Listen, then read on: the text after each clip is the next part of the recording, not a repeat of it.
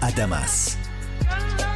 De Haïfa à Bassora, Regard d'Orient sur Euradio avec Wilson Fash.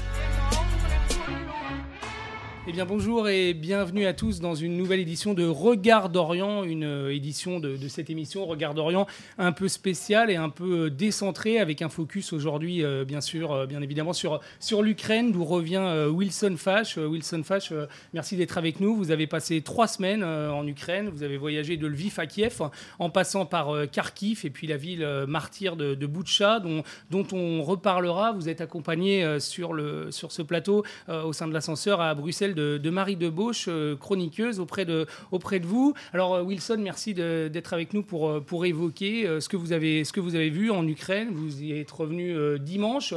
première question, comment est-ce qu'on s'y rend? Comment est-ce qu'on y voyage dans, cette Ukraine, dans cette Ukraine en guerre depuis le, le 24 février de cette année? Alors donc effectivement, je me suis rendu en Ukraine pendant trois semaines. Je suis arrivé là-bas j'ai oublié la date, ça devait être fin avril du coup. Et euh, comment on sera en Ukraine? Ben, C'est très long, mais c'est très facile. On prend le train en fait. Donc j'ai pris euh, l'avion de Bruxelles jusqu'en Pologne, à la ville de Cracovie.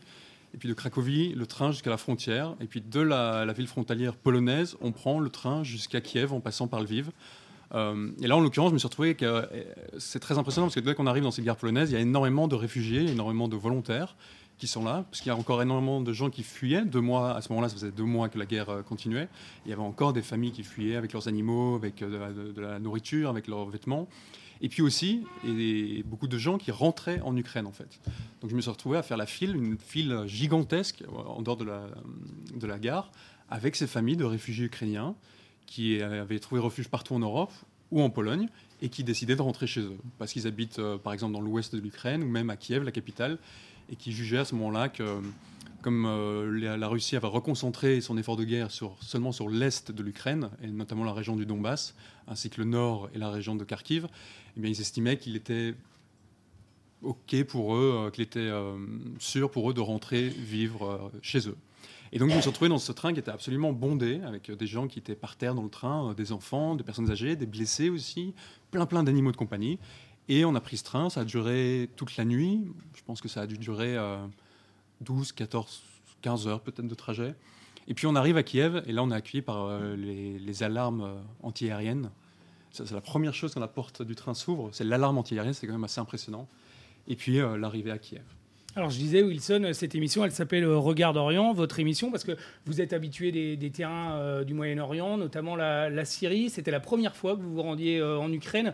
Qu'est-ce qui frappe avec ce, regard un peu neuf sur le, sur le pays, même évidemment si c'est des conditions ô combien euh, particulières quand on arrive? Effectivement, la raison pour laquelle je ne me suis pas rendu en Ukraine avant, parce que là je suis arrivé seulement deux mois après le début de la guerre, c'est de un parce que moi je suis de base correspondant au Moyen-Orient. Donc quand la guerre en Ukraine a commencé, j'étais à Gaza, et puis j'étais en Irak, et puis j'étais en Jordanie, et puis j'étais ici, et donc je me suis dit bon, il y a quand même une guerre juste à côté.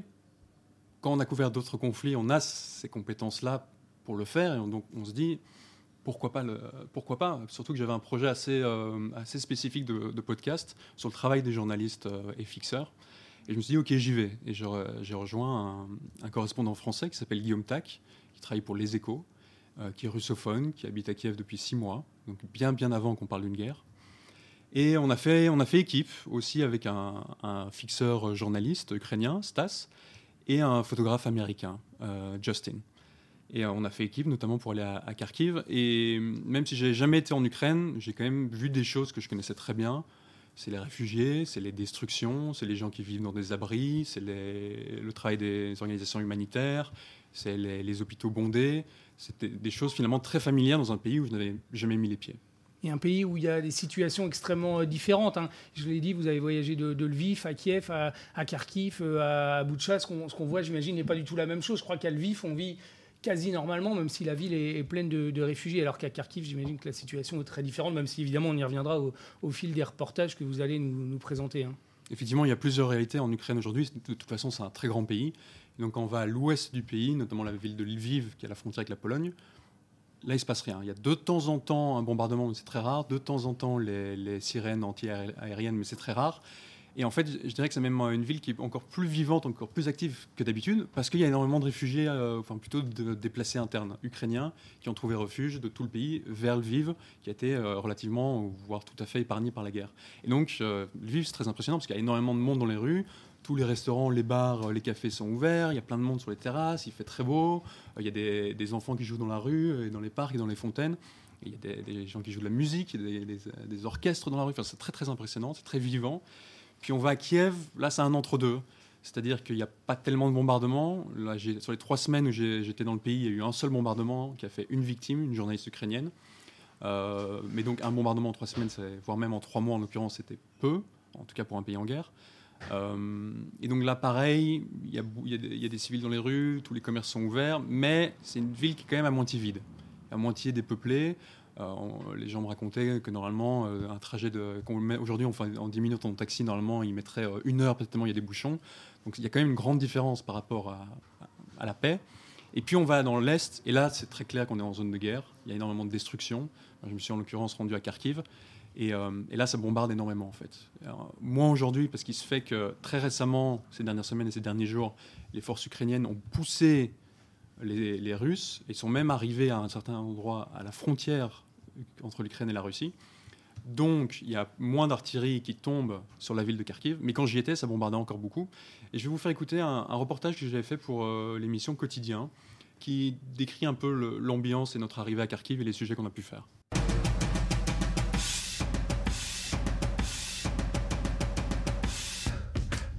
Les relations avec la Russie n'ont jamais été aussi tendues. Poutine veut une victoire avant la date symbolique du 9 mai. Il a stoppé les livraisons de gaz à la Pologne et à la Bulgarie. Une première. Son ministre des Affaires étrangères parle d'un risque de troisième guerre mondiale. Et les États-Unis viennent d'annoncer une nouvelle aide militaire de 700 millions de dollars à l'Ukraine. Chaque jour, le conflit risque de déborder un peu plus dans ce contexte. Nous, on tient à continuer de raconter la situation sur place. On est en contact avec des journalistes et notamment Wilson Fash, un journaliste belge qui, souviens-toi, était en Afghanistan au début de l'année. Bah, la semaine dernière, il a décidé d'aller en Ukraine pour le conflit. Depuis vendredi, donc, Wilson est en Ukraine. Il est à Kharkiv, à une quarantaine de kilomètres de la frontière russe. La ville continue d'être bombardée sans relâche. On est arrivé dans la ville de Kharkiv euh, hier soir avec le journaliste français Guillaume Tac, Justin, photographe américain, Stas, notre euh, traducteur. Et là, on va aller dans la, en direction du quartier de Saltivska, qui a été euh, lourdement bombardé depuis le début de la guerre, et encore ce matin, et encore en début d'après-midi. D'après les autorités, il y aurait eu 3 euh, morts et 7 blessés. Saltivka, c'était le quartier résidentiel le plus peuplé de Kharkiv. Aujourd'hui, c'est un des quartiers les plus bombardés.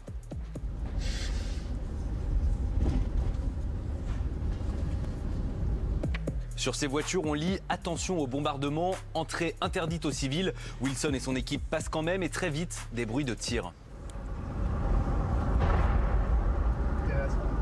Ça tombe là? Non, ça va, c'est encore loin. Pas si loin que ça. Il y a un obus qui vient de passer au-dessus de nous. Ça y est, là, ça commence à, ouais, ouais, ouais. Ça commence à attirer de notre côté là. Il y en a un qui est passé juste au-dessus de nous. Putain, ouais. Wilson veut se rendre dans une école où se sont réfugiés des civils, et là encore. On essaye d'arriver à, l'école où on veut aller faire le reportage. Euh, mais au moment de se garer, ça a recommencé à bombarder. Donc maintenant, on attend euh, à l'abri ici. It keeps on going, hein Ok, on va juste un peu attendre. Son traducteur s'appelle Stanislav, il a 20 ans. Avant la guerre, il était journaliste pour la télé publique ukrainienne. Aujourd'hui, il accompagne les reporters étrangers comme Wilson. Les bombardements reprennent, il court se mettre à l'abri dans une cave.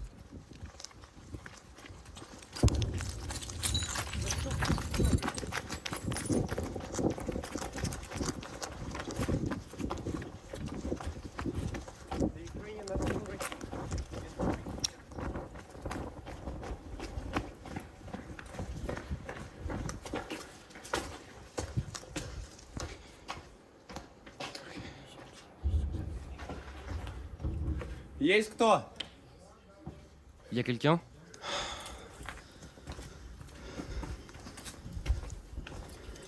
Toc toc toc. Ils sont une quinzaine installés dans la cave de l'école depuis les premiers jours de la guerre. Evgeny a 18 ans, il a étudié 10 ans dans cette école. Désormais, il y vit. On dort ici. Et il y en a d'autres qui dorment là-bas. On a aussi des chats qui dorment avec nous, bien sûr. Ici, on cuisine, on a plein de choses, et c'est ici qu'on mange. Par là, il y a une autre pièce qui nous sert à stocker des provisions. Ça, c'est de la soupe. Ah, that's French. Oui, Cassoulet is a famous French dish.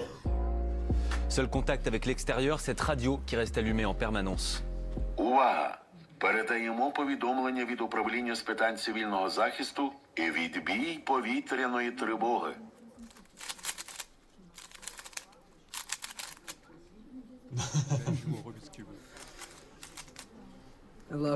j'adore vraiment jouer avec ça. You've been doing it uh, a lot since the Ça fait longtemps que tu t'entraînes Oui, depuis 8 ans. And since the Et start depuis le of the war, début de la you've been guerre, doing it a tu lot. joues beaucoup Oui, Donc tu t'améliores So are you getting better? oui. J'apprends de nouvelles astuces chaque jour. Qu'est-ce que tu espères faire une fois la guerre terminée? And what do you hope to do once the war is over? Je vais continuer à m'entraîner au Rubik's Cube. Je vais continuer mes études universitaires. Et puis, je vais probablement partir dans un autre pays pour voyager et suivre mes rêves. Et quels sont tes rêves? And what are your dreams? Devenir champion national de Rubik's Cube, Yeah. voyager à travers le monde et devenir un bon informaticien. Evgeny a donc 18 ans, il est coincé dans cette cave avec sa mère depuis deux mois. Au début de la guerre, ils étaient 300 dans cet abri, aujourd'hui ils ne sont plus que 15 et lui n'avait nulle part d'autre où aller.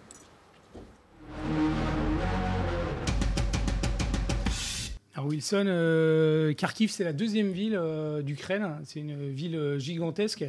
Quel est l'état des, des destructions aujourd'hui quand, on se rend sur place? On a ces images hein, de l'administration régionale qui est, éventrée complètement, mais le reste de la ville.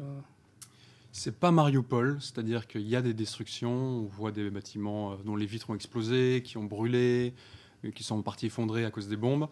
Mais je dirais que la majorité de la ville tient encore debout. Euh, le centre-ville a été bombardé, mais c'est pas là que ça a été le plus bombardé. C'était plutôt dans le quartier de Salutiska euh, que j'ai visité, dont, on parle dans ce reportage. Euh, mais c'est une ville en tout cas quasiment fantôme. Enfin, c'est assez particulier parce qu'il y a très peu de gens qui sont encore sur place. Mais les gens qui sont encore sur place vivent une vie à peu près normale. Les supermarchés sont ouverts, les stations de service sont ouvertes. On voit les gens promener leurs chiens, faire du vélo, jouer avec les enfants dans les plaines de jeu. Et en même temps, il y a constamment ce bruit d'artillerie. Alors parfois, c'est pas forcément dangereux parce qu'on entend une explosion et en fait, c'est un obus qui part. C'est-à-dire que c'est un obus ukrainien. Mais c'est quand même. on- au début, quand on n'a pas l'habitude, on ne fait pas forcément la différence entre un obus qui part et un obus qui atterrit. L'oreille, euh, ça prend quelques jours euh, pour s'y habituer. Là, en l'occurrence, ça faisait deux mois qu'il le subissait, donc il savait exactement quand il fallait réagir et quand il fallait pas réagir. Donc on entend des bombardements, ils ne réagissent pas, puisqu'ils savent soit que c'est un obus ukrainien, soit que c'est un obus russe, mais que ça tombe suffisamment loin, et donc euh, pas la peine de courir dans tous les sens. Alors Kharkiv, c'est une ville euh, qui est située à proximité immédiate de la frontière russe. hein. C'est- je crois que c'est 60 km. c'est vraiment tout proche. Euh, c'est une ville qui a longtemps été considérée comme un petit peu pro-russe, avec une fidélité euh, un peu défaillante à l'Ukraine. Aujourd'hui, c'est une ville comme les autres euh, dans le pays, euh, unie comme un seul homme auprès de, autour de son président, non? Oui, ça a été une ville euh, près 2014 très pro-russe, et en 2014, il y avait même eu une tentative euh, de, quelque sorte, en quelque sorte de, de putsch pour faire de la région de Kharkiv euh, une république euh, indépendante pro-russe euh, comme dans le Donbass. Ça avait échoué. Aujourd'hui, et, et notamment depuis la guerre dans le Donbass qui a commencé en 2014 tout de même, et la guerre, la récente invasion du 24 février, c'est sûr que ça a forgé un sentiment d'unité nationale ukrainien en opposition à la Russie. Malgré tout, j'ai quand même rencontré des soldats ukrainiens dans la campagne environnante de Kharkiv qui, eux, étaient très suspicieux des villageois qu'ils venaient libérer. Je me suis notamment dans rendu dans un, dans un village qui avait été occu- occupé par la Russie, puis repris par les forces ukrainiennes. Et les Ukrainiens, les soldats ukrainiens que j'ai croisés, notamment un sniper de 33 ans qui s'appelait Maxime, était extrêmement nerveux. Je l'ai vu braquer une voiture de civil devant moi parce qu'il était persuadé qu'il y avait des informateurs parmi la population qui euh, collaboraient avec l'ennemi. Est-ce qu'il y a une sorte de, ce que vous avez pu voir, une sorte de stupéfaction aussi d'un certain sens de, euh, chez les Ukrainiens que vous avez pu rencontrer à Kharkiv d'être attaqués de la sorte par, euh, par un peuple qu'ils considéraient quand même jusqu'en 2014 comme un, comme un peuple euh, ami hein? Je parlerai, je parlerai pas forcément de stupéfaction, en tout cas pas au moment où moi j'arrive sur place, c'est-à-dire deux mois après le début de la guerre. Alors stupéfaction, au début, oui, évidemment, personne n'y croyait, même le président Zelensky n'y croyait pas la veille de, l'invasion.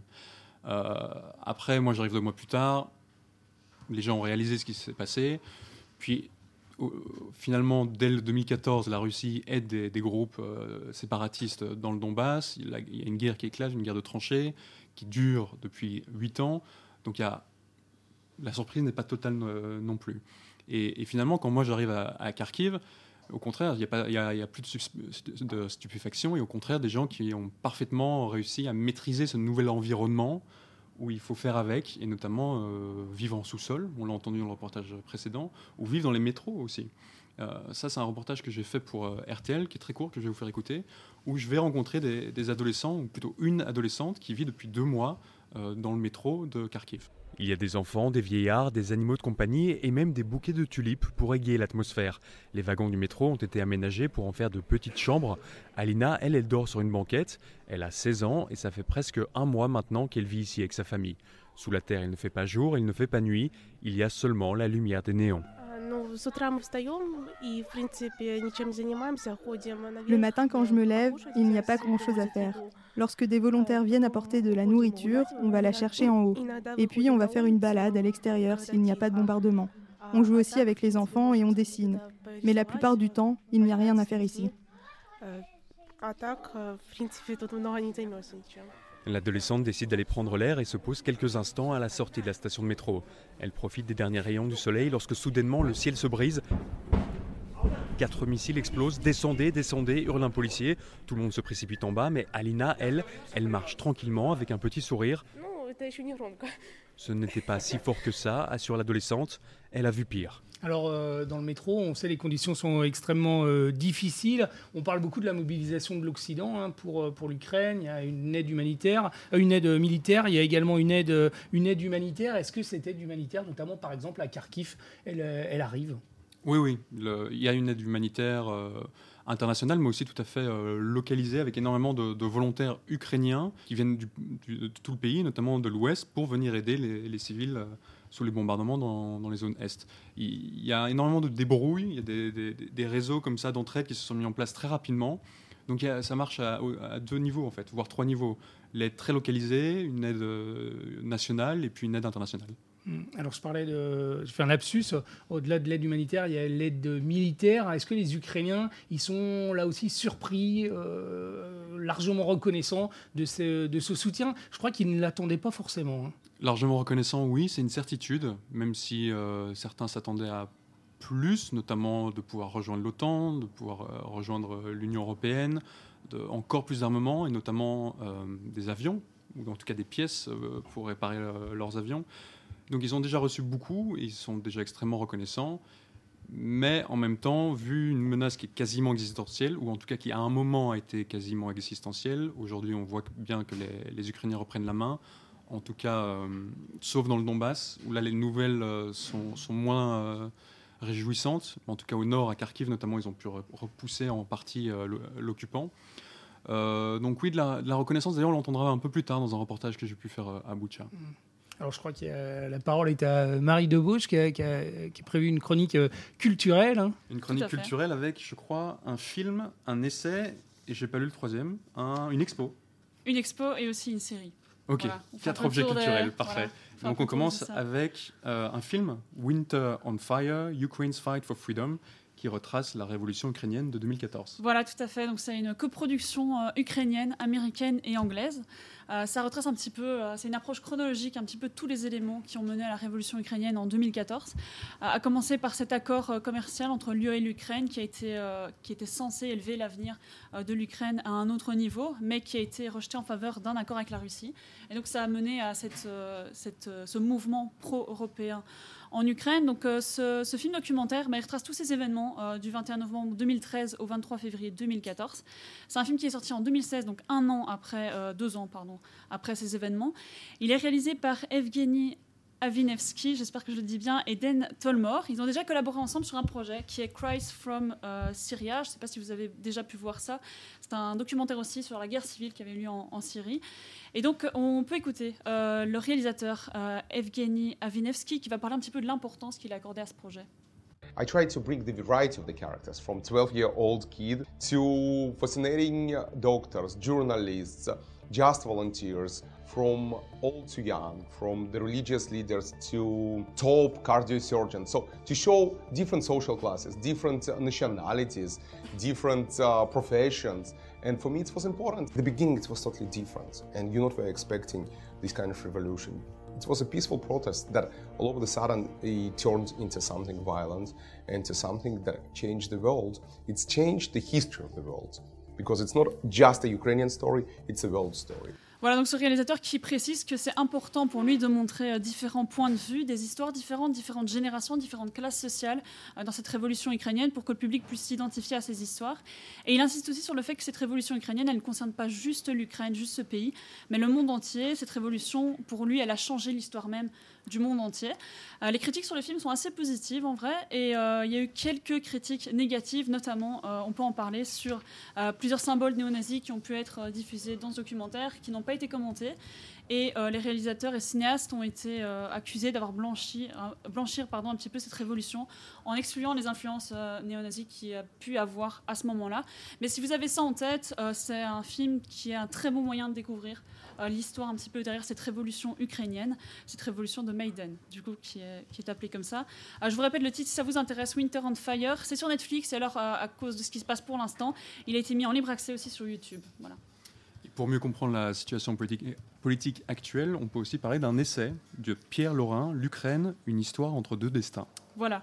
Euh, Pierre Laurin, qui est du coup journaliste, écrivain, il est spécialiste de la, de la Russie, ancien correspondant à Moscou aussi, et auteur de plusieurs livres qui sont consacrés à l'histoire et à la Russie et à la politique russe, comme La fin tragique des Romanov, Moscou et la naissance d'une nation, ou encore La mystérieuse ascension de Vladimir Poutine.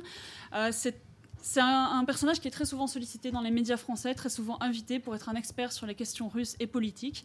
Et c'est d'autant plus intéressant du coup de découvrir son essai parce que c'est une vision qui est euh, plus nuancée peut-être que ce qu'on peut avoir comme, euh, comme écho euh, parfois dans les médias européens en ce moment.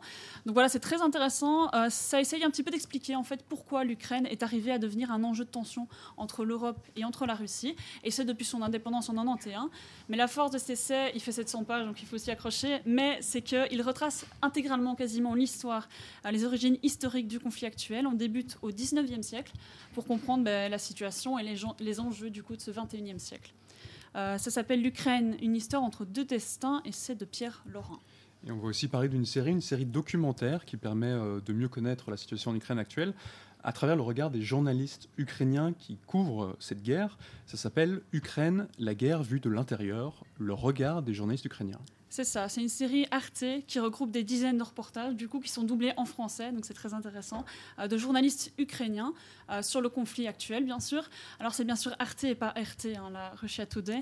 Euh, il y a plein d'enjeux dans, cette série, par exemple sur Tchernobyl, sur certains villages qui ont été démolis et l'avenir qui est réservé pour ces villages, sur les bénévoles aussi qui sont actifs en ce moment pour aider leurs concitoyens, voilà, les personnes qui peuvent aider. Et alors on peut aussi retrouver un une deuxième facette intéressante dans cette série, c'est une immersion complète dans le métier de journaliste en temps de guerre, de ces journalistes ukrainiens, euh, avec une séquence qui s'appelle Une semaine en guerre. Euh, il y a des face cam de ces journalistes, ils nous emmènent sur le terrain, ils, expliquent un petit peu leurs difficultés à travailler euh, dans cette guerre, et forcément aussi parce que ça les touche d'autant plus qu'ils sont eux-mêmes ukrainiens. Et donc voilà, c'est une immersion en français dans l'Ukraine actuelle et le conflit qui y fait rage, et ça s'appelle du coup Le regard des journalistes ukrainiens. C'est disponible gratuitement sur Arte. Et puis on termine sur une, expo photo qui qu'il faut absolument aller voir parce qu'elle a lieu ici à Bruxelles, donc pas d'excuses. Euh, c'est l'expo qui s'appelle simplement Ukrainia, Ukraine. Voilà, c'est ça. Et euh, forcément, c'est une exposition qui est proposée par Géopolis et l'Ascenseur, donc je dois vous en parler. Euh, on peut y admirer euh, les travaux de Guillaume Herbeau et Laurent van der Stock. Géopolis, elle expose leur travail en fait sur le conflit actuel. Donc Guillaume Herbeau qui propose une plongée dans l'histoire contemporaine de l'Ukraine, qu'il photographie depuis plus de 20 ans, depuis les années 2000. Et Laurent van der Stock qui est actuellement à Kiev et parrain de Géopolis et qui documente un petit peu le conflit actuel dans toute son horreur. Et alors, il faut que je le cite aussi puis Max Levin, il était également prévu lors de ce cycle, mais le 1er avril, il a été retrouvé mort dans les environs de, Kiev, où il travaillait pour documenter l'agression russe dans ce pays-là.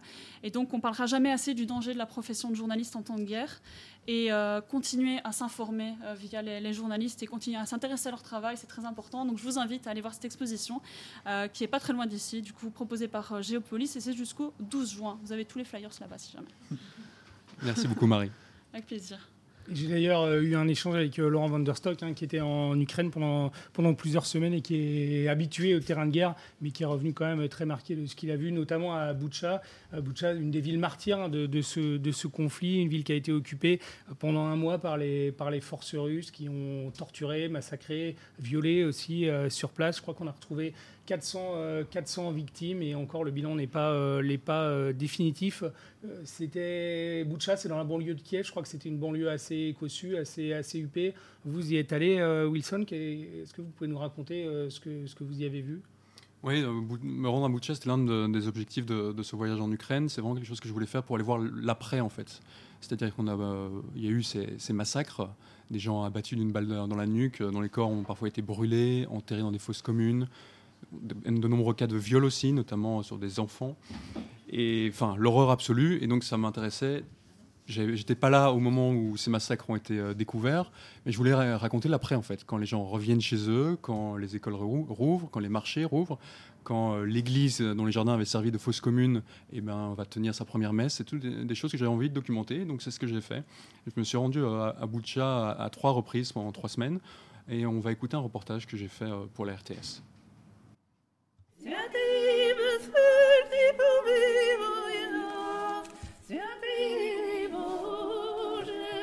Ils sont quelques dizaines de fidèles, les yeux bouffis, réunis dans le sous-sol de l'église orthodoxe Saint-Andrew. C'est les jardins de cette église qui avaient servi de fosse commune pendant l'occupation russe. Aujourd'hui, c'est donc une communauté endeuillée à laquelle s'adresse le prêtre André Galavine. Dans mon sermon, j'ai fait référence à l'apôtre Thomas qui doutait de la résurrection de Jésus, car je voulais souligner que l'espoir est très important en ce moment. Parce que si nous abandonnons moralement, alors même les armes ne peuvent pas nous aider. Si nous avons de l'espoir dans la période la plus difficile de notre vie, cela signifie que nous sommes invincibles.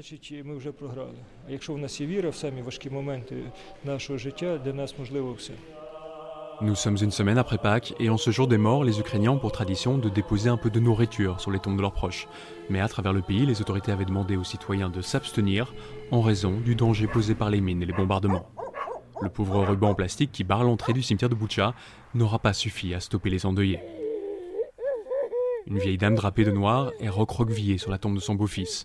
Que Poutine et ses forces soient maudits, hurle-t-elle.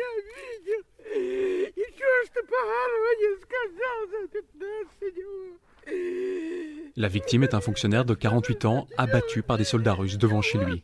Le corps avait initialement été enterré dans le jardin d'un voisin, puis exhumé et examiné par les enquêteurs ukrainiens, avant enfin de se voir offrir une dernière demeure deux mois après son décès. Un membre de la famille active le haut-parleur de son portable pour que la veuve du défunt puisse s'exprimer depuis la Pologne où elle a trouvé refuge. Так, я сподіваюся, я сподіваюся на те, що цих вбивць, які вбили мого чоловіка, буде покарано. J'espère que les tueurs qui ont assassiné mon mari seront punis. Mon mari était le meilleur homme du monde. Il n'a jamais rien fait de mal et désormais j'ai deux enfants qui sont des orphelins. J'ai vu des photos de son cadavre. Mon mari a été retrouvé sans ses vêtements et son alliance avait disparu.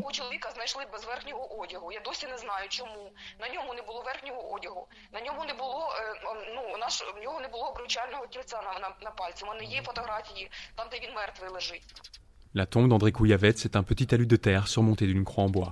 Elle est désormais recouverte de chocolat et de fleurs en plastique jaune et bleu, des fleurs aux couleurs de l'Ukraine.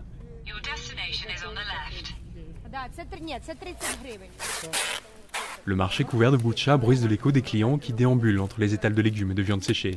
Tetiana Poperechniuk porte un tablier jaune à pois noirs.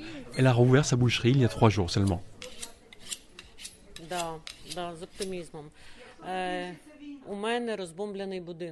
Oui, je suis optimiste pour l'avenir.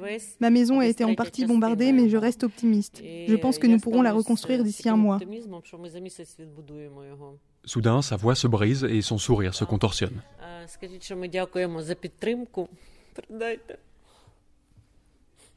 Ми всі країни європейські дуже дякуємо всім країнам. Nous voulons remercier ceux qui nous ont soutenus. Nous sommes reconnaissants à tous les pays européens. Je suis tellement reconnaissante pour ma belle-fille et mon petit-fils qui vivent maintenant au Danemark. Je suis tellement reconnaissante qu'ils aient pu les évacuer et les accueillir. Il n'est qu'un petit enfant et il a eu tellement peur. Nous n'avons jamais imaginé que la guerre pourrait être comme ça et que la Russie pourrait faire de telles choses. Là, le regard de Tetiana se pose sur une nouvelle cliente et immédiatement ses yeux bruns se noient. Tu vois, nous sommes toujours en vie, dit-elle en enlaçant son amie Natalia. Nous aussi, nous avons survécu, répond-elle. Les deux femmes se connaissent depuis l'école maternelle. Elles se retrouvent pour la première fois depuis le début de la guerre. Seuls 10% des 52 000 habitants sont de retour dans la ville martyre. Alors la mairie a pris la décision de déjà rouvrir les crèches pour créer un appel d'air et tenter de repeupler cette bourgade aisée, autrefois connue pour sa douceur de vivre et ses jolis parcs. Sergei Shepetko est le maire adjoint de Boucha. Nous comprenons qu'il n'est pas facile d'oublier cette tragédie et l'occupation. De nombreux parents des victimes ne veulent pas revenir car c'est très dur pour eux. Il est techniquement possible de revenir, mais c'est leur traumatisme qui les en empêche. Є можливість повернутися, але вони відчувають цю психологічну травму, тому ну не все так швидко. Trois babouchkas ratissent la petite colline sur laquelle est posée l'église Saint-Andrew et elles arrachent les mauvaises herbes tout en prenant soin évidemment d'épargner les tulipes écarlates qui ont éclos ici et là. Il y a aussi la cacophonie des tondeuses à gazon et des pelles qui aplatissent l'asphalte encore chaud. Le lieu de culte, dont la construction débutée en 2010 n'est toujours pas achevée, est encore dépourvu d'escaliers pour accéder à la nef. Mais peu importe, des ouvriers, des volontaires s'attellent en vitesse à construire des marches avec des palettes en bois qu'ils recouvrent ensuite de tapis persans. Tout est enfin prêt pour accueillir un orchestre et un chœur venus spécialement de Kiev pour donner un concert devant une centaine d'habitants. Les premières notes retentissent, appuyées par une voix cristalline qui interprète une œuvre du poète ukrainien Boris Olinik.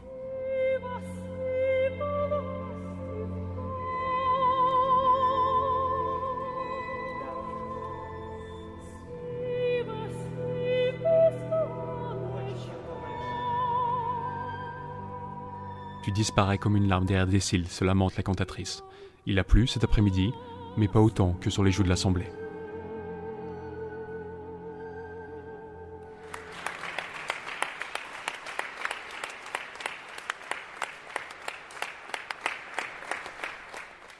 Merci euh, Wilson euh, pour, euh, comme d'habitude, la qualité des, reportages. Alors on parle de, massacres, de, viols, de, disparitions. Je crois qu'il y a eu des gens enterrés vivants. c'est vraiment un martyr qui a, vécu cette, ville. Il y a aussi la, ville de, de Borodianka qui a été extrêmement marquée. On a entendu parler une, une témoin, une victime. Euh, Est-ce que les gens ils se livrent assez, facilement dans ce contexte sur tout ce qu'ils ont vécu? Euh, oui, même si moi dans mes interviews euh, sur place à Boucha, comme c'était pas l'angle de mon sujet, je voulais pas forcément revenir sur les massacres, euh, mais plutôt raconter ce qui vient après les massacres. Donc j'ai pas forcément posé de questions sur l'occupation, mais j'ai beaucoup de collègues qui l'ont fait, qui ont obtenu des réponses. Je pense qu'effectivement les gens avaient envie de parler parce que ce qu'ils ont vécu est tellement innommable qu'ils veulent que, que ça se sache. Euh, il se fait que dans l'église où il y a eu ce concert, l'église Saint-Andrew, deux mètres plus loin, enfin 20 mètres plus loin, il y, a, eu un charnier avec une centaine de corps. Euh, il y a donc il y a ce concert qui est organisé, une centaine de, de, résidents qui sont donc des survivants viennent assister à ce concert. Et juste avant le concert, ils parlent entre eux, avant et après. Et à un moment, j'observe un, groupe de dames qui discutaient. Euh, il y en a une qui disait euh, Oui, moi, ils ont, ils ont obligé mon fils euh, autiste, à, à, ils l'ont déshabillé, ils, ils, ont fait semblant qu'ils allaient l'exécuter, ils l'ont ils torturé. Et puis il y en a une autre qui dit oui, et puis tous ces viols aussi, c'était horrible. En fait, elle se confiait, elle se retrouvait pour la première fois entre elles, elle se revoyait pour la première fois depuis la fin de l'occupation. Et, donc c'était les sujets de, conver de, conversation des gens entre eux, en fait. En disant oui, c'était des animaux, les, viols, les pires, c'était les Russes de l'Est.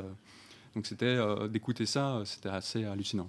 Et alors, vous parlez des, des, enquêtes. Alors là, dans le reportage, c'était les enquêtes ukrainiennes. Il y a aussi des enquêtes euh, internationales. Je crois que c'est la première fois dans un, dans un conflit qu'on a des enquêtes pendant le conflit. Hein. Euh, je ne sais pas si c'est la première fois qu'il y a des enquêtes pendant le conflit, parce qu'en général, les enquêtes sont assez rapides pour ne pas perdre les preuves. Par contre, c'est très rare qu'il y ait un procès un conflit. Et là, on a un procès effectivement qui a commencé il y a quelques jours d'un jeune soldat russe qui a été arrêté et qui est accusé d'avoir tué un civil. Et donc le procès a lieu en ce moment même à Kiev. Et ça, c'est tout à fait inédit d'avoir un procès pour crime de guerre en plus qui ait lieu alors que le conflit est encore lieu.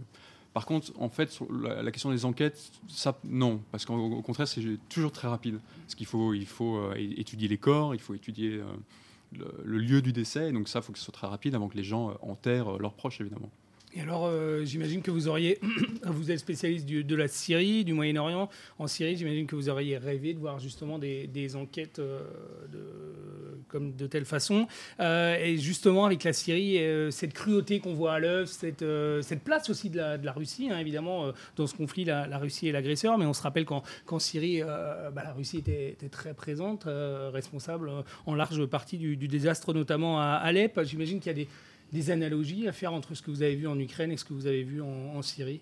Oui, il y a forcément des, analogies. Euh, de toute façon, moi, je connais beaucoup mieux la Syrie que l'Ukraine. en l'occurrence, je me suis rendu à de très nombreuses reprises euh, en Syrie pour couvrir euh, cette guerre. C'était seulement ma première fois en Ukraine. Mais il y a des analogies évidentes, ne serait-ce que par le belligérant, la Russie dans les deux cas. Puisqu'il faut rappeler que la Russie s'est engagée auprès du régime de Bachar al-Assad dès 2015 en Syrie contre les groupes rebelles. Euh, avec une campagne de bombardement, notamment sur, euh, par exemple, Alep, où on retrouve en fait des stratégies qui ont été utilisées en Syrie, qu'on retrouve actuellement euh, en Ukraine. Donc c'est une stratégie qu'on pourrait qualifier de terre brûlée, où on détruit tout, on oblige la population civile à, quitter la ville, et ensuite c'est là qu'on avance et qu'on prend la ville. Donc on l'a vu à Alep Est, par exemple, la, partie de la ville qui était occupée par les groupes rebelles, où le régime de Bachar al-Assad avec l'aide des Russes, ont mis euh, la partie Est à feu à sang et puis ont obligé les gens à partir. Et ben, on a vu ça à Mariupol, par exemple, où ils ont quasiment rasé la ville, obligé tout le monde à partir, et puis hop, ils peuvent planter leur drapeau. Donc c'est des, stratégies assez similaires. Et il y, a plein d'autres connexions en fait. Euh, il y a plein de, journalistes qui couvrent la Syrie, qui aujourd'hui couvrent l'Ukraine. Il y a plein de chercheurs et d'enquêteurs aussi qui ont fait la Syrie, qui maintenant font euh, l'Ukraine. Euh, à Kharkiv, j'ai notamment croisé une enquêtrice euh, à la renommée internationale d'Amnesty, euh, Donatella Rovera, que, je connais parce qu'on couvre les mêmes zones, Gaza, Irak, Syrie. La dernière fois que j'ai travaillé avec elle, c'était par rapport à un sujet en Syrie. Et ben là, on se croisait en Ukraine, parce que maintenant, elle travaille sur l'Ukraine. Donc il y a beaucoup d'analogies à ce niveau-là. Il y a aussi d'autres connexions sur les, les, organisations humanitaires, les docteurs qui ont aidé en Syrie, qui ont aidé aujourd'hui, qui aident en Ukraine, et puis même les docteurs syriens parce qu'il y a, des, ils ne sont pas extrêmement nombreux, mais il y en a plusieurs, des docteurs syriens qui aujourd'hui vont en Ukraine pour porter euh, secours à la population. Et je, me suis entretenu avec euh, l'un d'entre eux.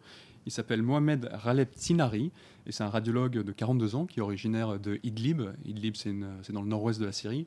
C'est la dernière zone euh, encore tenue par l'opposition à l'heure actuelle. Et lui, il s'est rendu récemment en Ukraine avec une cargaison de matériel médical d'une valeur de, de 20 000 dollars. Et je lui ai demandé pourquoi? Quelles sont ses motivations, lui qui vient d'un pays en guerre, qui travaille déjà dans un pays en guerre, d'aller en Ukraine We uh, feel uh, more than anybody else what they uh, going through now.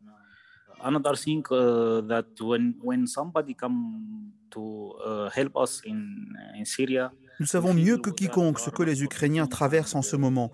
Lorsque nous avons reçu de l'aide pendant la guerre en Syrie, ça nous a donné le sentiment que nous n'étions pas seuls, que nous n'étions pas oubliés. Ça nous a beaucoup touchés. Je pense donc qu'il est important que les Ukrainiens ressentent eux aussi qu'ils ne sont pas seuls. Depuis le début de la guerre en Syrie, nous avons reçu de l'équipement médical et l'aide de volontaires provenant du monde entier. C'est donc à notre tour de venir en aide à ceux dans le besoin. C'est notre devoir.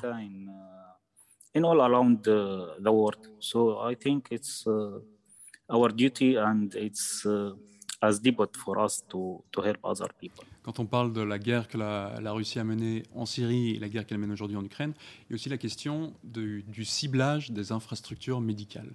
En, Syrie, c'est une certitude, ça a été démontré à, de maintes reprises. La Russie, avec des bombardements, a spécifiquement et délibérément visé les hôpitaux des zones rebelles. Euh, si bien que ces hôpitaux euh, ont été obligés de souvent euh, opérer en sous-sol d'avoir des, infrastructures en sous-sol pour échapper au bombardement. Et là, ce qui est absolument horrible, c'est que c'est euh, au début, ces, docteurs, ces médecins, ces directeurs d'infrastructures médicales euh, avaient partagé avec les Nations Unies les coordonnées GPS de leurs hôpitaux en se disant pour que ces coordonnées soient partagées avec tous les belligérants pour qu'ils soient évités. Et en fait, la Russie a utilisé ces coordonnées comme une liste de cibles à abattre. Et c'est ce qu'ils ont fait. Euh, donc, évidemment, tout le monde s'est posé la question est-ce qu'ils vont faire la même chose en Ukraine? Est-ce qu'ils vont délibérément viser les infrastructures médicales? Et on le sait, des infrastructures médicales ont été touchées, en tout cas, en Ukraine. On ne sait pas si elles ont été, à ce stade-ci, on ne sait pas si elles ont été spécifiquement visées, mais elles ont en tout cas été touchées. On pense notamment à la maternité euh, de Mariupol, dont les images avaient fait euh, le tour du monde. Et il y a comme ça, selon l'Organisation mondiale de la santé, des dizaines et des dizaines et des dizaines d'hôpitaux et cliniques et infrastructures médicales en tout genre qui ont été touchés par la Russie. Alors moi, la question que j'ai posée quand euh, j'étais euh, sur place à, Kharkiv, j'ai rencontré le responsable euh, des urgences de la région de Kharkiv, qui s'appelle Zabashta Viktor Federovitch, et je lui ai posé la question est-ce que, à votre avis, la Russie vise spécifiquement les ambulanciers comme vous? Я ж не российский солдат, поэтому мне трудно сказать это откровенно, я могу утрировать. То есть то, что машины... Il m'est difficile de répondre avec certitude, mais c'est un fait que les Russes ont détruit plusieurs de nos voitures, y compris la mienne. Il y a des impacts de balles sous mon siège et près du siège conducteur. Et je sais que la première fois que nous avons essayé d'évacuer l'hôpital de Balakleya, il y avait trois bus et cinq ambulances et ils ont ouvert le feu et le chauffeur du bus est mort. Le bus a brûlé, mais le personnel médical n'a pas été blessé. Je ne peux donc pas tirer des conclusions car je ne sais pas s'ils ont ouvert le feu pour viser spécifiquement les services de secours ou pas. Что мы должны сказать? Они специально стреляли в автобус или они просто стреляли во всех и попали в автобус? Я не берусь сказать, но то, что обстрелы есть, конечно, есть. Я думаю, просто они не разбирают им все равно. Oui, en fait, ce qu'il ce me disait, j'étais en fait déjà impressionné qu'il reste si prudent, parce qu'il aurait été facile en temps de guerre de dire oui, oui, bien sûr, euh, la, la Russie nous vise spécifiquement. Non, il dit on n'en a pas la preuve. Euh, mais il disait en gros, la, la, Russie frappe de manière tellement indiscriminée, ce qui par ailleurs n'est pas mieux, ça reste un crime de guerre évidemment, de manière tellement indiscriminée que finalement il touche, il tue et touche tout et n'importe quoi. Du coup, on ne sait pas si on, est, si on est visé, même si une roquette ou une bombe tombe sur un hôpital ou une ambulance, on ne sait pas s'il nous visait spécifiquement ou si, comme il, il, il tire dans tous les sens, c'est un hasard. Ils n'en ont pas la, preuve.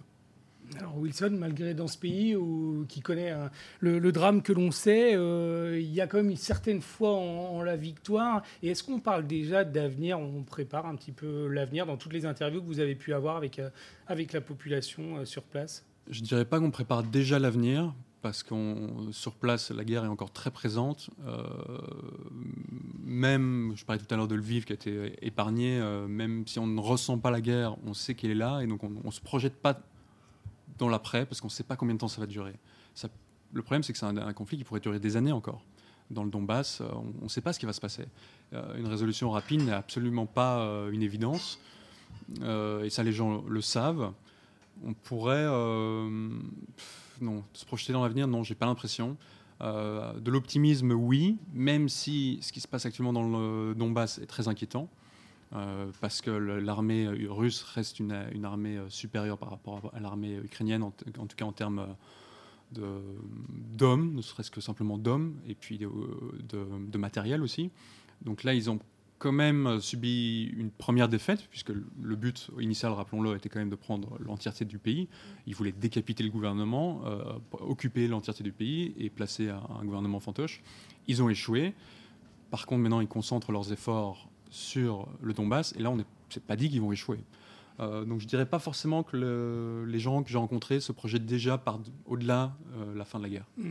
Est-ce qu'on a l'impression, en tout cas c'est ce que m'a dit euh, une, analyste ukrainienne que j'ai interrogée euh, récemment, elle me disait, euh, bon on a connu les difficultés avec la... Je vous remercie Wilson, je vous remercie également Marie d'être venue nous parler, nous parler d'Ukraine. De toute façon il faut absolument qu'on gagne et on va tout mettre pour... vraiment cette idée d'un combat qu'on ne peut pas perdre et dans lesquels ils vont mettre toute leur énergie. Bien sûr, les Ukrainiens, et ils ont raison de le voir comme ça, ils voient cette, euh, cet assaut russe comme une menace euh, existentielle. Euh, ils savent qu'ils sont, qu'ils mènent un combat du juste entre, guillemets, et qu'ils ont le soutien d'absolument tout le monde. donc il y a énormément de motivation, il y a énormément de, ah, je ne sais pas si c'est tant de l'optimisme, en tout cas de la motivation. Ouais. Les, gens sont, vont parce qu'ils n'ont pas le choix non plus. C'est ne pas se battre, c'est mourir. Donc les, gens sont, que j'ai rencontrés sont extrêmement motivés, extrêmement en colère et, continueront jusqu'au bout, ça c'est une certitude. je vous remercie Wilson, je vous remercie également Marie d'être venue nous parler, nous parler d'Ukraine. On a un petit temps pour l'échange avec le, public, une petite dizaine de minutes. Et je pense qu'on peut vous applaudir d'abord.